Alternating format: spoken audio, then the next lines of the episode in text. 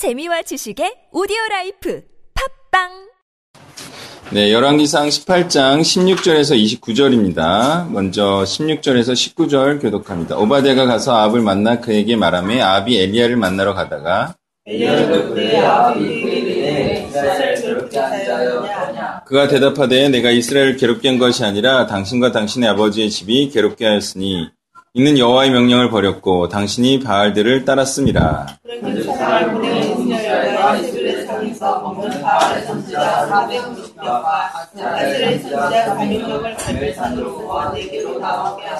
아멘. 이스라엘에 가뭄이 있었어요. 그래서 열매를 내지 못하는 상태가 됐어요. 자, 그 이유는 무엇입니까? 바로 이스라엘 백성들이 아합의 죄를 따라 대부분 죄를 짓는 자들이 됐기 때문입니다. 불순종이 이러한 저주의 상태를 만든 거예요. 이러한 상태를 일컬어 저주받은 상태다 이렇게 말합니다. 근데 이게 원죄로 인해서 세상이 이렇게 된 것과 같은 원리입니다. 원죄적 상태란 아담만 죄를 짓고 그의 후손들은 죄를 짓지 않았는데도 않는데도 원죄적 상태가 유지되는 것을 의미하지 않죠. 아담이 열어놓고 만들어 놓은 그 길과 환경을 따라 죄를 짓기에 아주 좋은 자들이 되었음을 의미하는 거예요. 아담과 함께 아담처럼 죄를 짓는 자들이 되었기 때문에 저주를 받는 것이에요. 아담만 죄를 지어서 저주적 상태가 된 게 아니라는 거예요. 마치 지금 청소년들이 처한 유해 환경과 상황을 보면 알겠는데요. 청년들이 어떻게 살고 있는지를 보면 더 이해가 잘 될 거예요. 그들은 죄에 노출돼 있고요. 죄를 안 짓기 어려운 상태가 되었어요. 그래서 죄를 짓는 자들이 되었죠. 저주의 상태는 그런 상황적인 것과 긴밀하게 연결이 돼 있다 보면 되겠습니다. 저주의 상태가 이런 다 같이 죄를 짓는 상태를 의미하는 것과 같이 저주가 풀리는 것과 풀려진 상태도 그리스도만 선을 행하시는 것을 의미하지 않습니다. 저주가 풀리는 것도 그리스도께서 먼저 행하신 그 길과 선을 따라 행하는 자, 바로 그 자에게 저주가 풀리는 거예요. 그래서 그렇게 자꾸 하다 보면 저주적 상황이 완화되는 환경을 만들 수가 있죠. 저는 연희마을에 그런 마을을 좀 만들고 싶어요. 사역자가 자연스럽게 될 수 있는 정말 축복받은 상태. 예. 적과 꿀이 흐르는 열매가 많이 맺는 그런 곳. 그럼 자기도 열매가 되기 쉽겠죠? 예. 그래서 저주를 풀고 또 그런 환경을 만들어 가자는 거예요. 예, 그리고 저주적 환경을 만든 죄책은 죄를 행한 죄인에게 있는 것이죠. 그 죄를 지적한 자에게나 저주적 상태를 용인한 분에게 있지 않습니다. 이 말은 곧 개혁 대상이 말씀을 전하는 의인이 아니라 죄인임을 스스로 인정하든 인정하지 않든 바로 그 죄인에게 그 책임이 있다는 것을 의미합니다. 20절부터 24절 교독합니다. 아합이 이에 이스라엘의 모든 자손에게로 사람을 보내 선지자들을 갈매산으로 모으니라.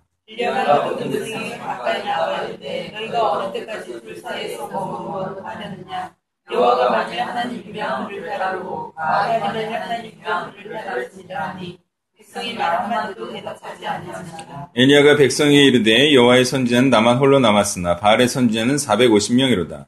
그런즉 성화제물을 우리에게 가져오고 그들은 성화제 한 마리를 택하여 밥을 떠서 나무 위에 놓고 물을 붓지 말며 나도 성화제 한 마리를 잡아 나무 위에 놓고 너희는 너희 신의 이름을 부르라 나는 여호와 이름을 부르리니 이에 불러 응답하는 신이 하나님이니라 백성이 다 대답하되 그 말이 옳도다 아니라 아멘.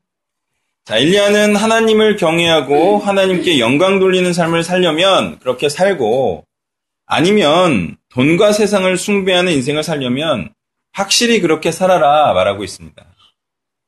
하나님과 돈을 동시에 숭배하기 때문에 어때요? 신앙도 그저 그렇고 돈도 별로 없는 거 아니냐 이렇게 말하는 거예요. 그래서 어중간한 인생들이 많이 있습니다. 그 어중간한 인생들은 교회에서도 특별히 인정받지 못하고 세상에서도 별로 인정받지 못하는 그런 어중간한 자들이 대다수이죠. 자, 과외 회사 를 다닐 때 얘기입니다. 그래도 과외회사에서 과외를 하는 사람들은 교사예요. 그죠? 교사라고요. 교사. 다른 사람의 인생을 어떻게 지도도 하고 올바른 인성도 둘러. 그럼 교사예요. 근데 과외사는 교사로 들어온 자들에게 백만장자의 꿈을 꾸게 만듭니다. 그러면 어떤 현상이 일어나죠? 이 불일치가 일어나는 거예요. 이게 지금 내가 교사, 교육자로 왔나? 내가 돈을 벌러 왔나? 이게, 이게 애매해져 버리는 거예요. 과외는요, 기본적으로 돈을 추구하는 직업이 아니에요. 아닌데, 과외교사는 학업 성적에, 학업 성적을 높이거나 성취도를 높여주는 일인데, 거기다가 돈을 추구해 버리니까 무리하게 수업 시간을 늘리고 무리하게 관리도 못할 너무 많은 학생들을 받게 되는 일이 발생하죠. 그러니까 과외 선생이 되려면 과외 선생이 되어야 하는 거고 돈을 벌려면 뭘 해야 돼요? 돈을 벌려면 뭘 해야 되는지 모르죠. 어, 사업을 해야 돼요. 그러니까 작게라도 사업을 시작해서 경험을 쌓고 그러니까 사업은 돈 벌려고 하는 일이거든요. 그 목적에 맞게 그 일을 해야 되는데 딴 일 하면서 돈을 벌려고 하니 돈을 벌는 일이 아닌데 돈을 벌려고 하니까 이게 엄매치한 일이 발생하는 거예요. 그러니까 좀 과하게 되고.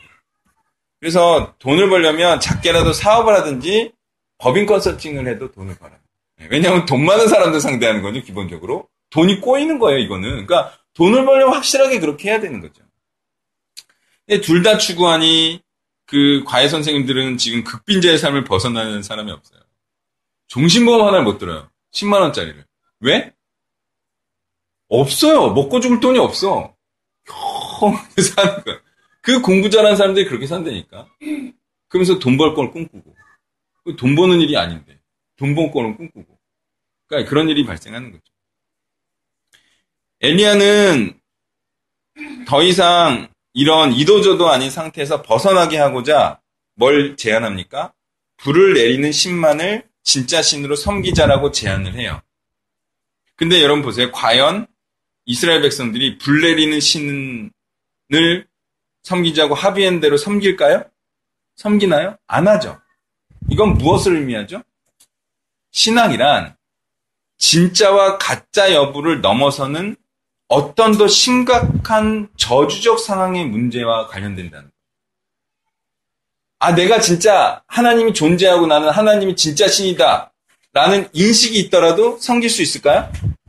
못 섬겨요. 이건 또 다른 저주의 엄격, 엄청난 문제가 있다는 거예요.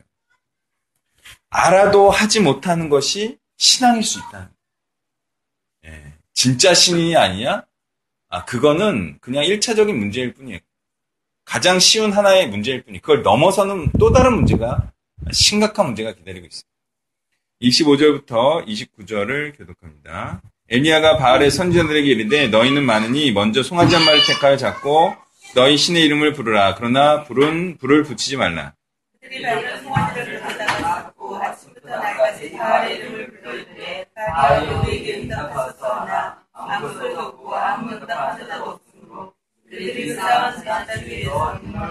정오에 이르러는 엘리야가 그들을 조롱하여 이르되 큰 소리로 부르라. 그는 신인지 묵상하고 있는지 혹은 그가 잠깐 나갔는지 혹은 그가 길을 행하는지 혹은 그가 잠이 들어서 깨워야 할 것인지 하며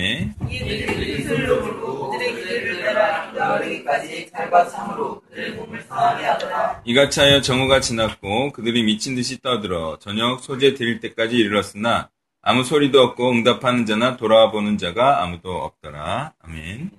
자, 바알은 없습니다. 다만 사람들이 만들어 놓고 섬길 뿐입니다.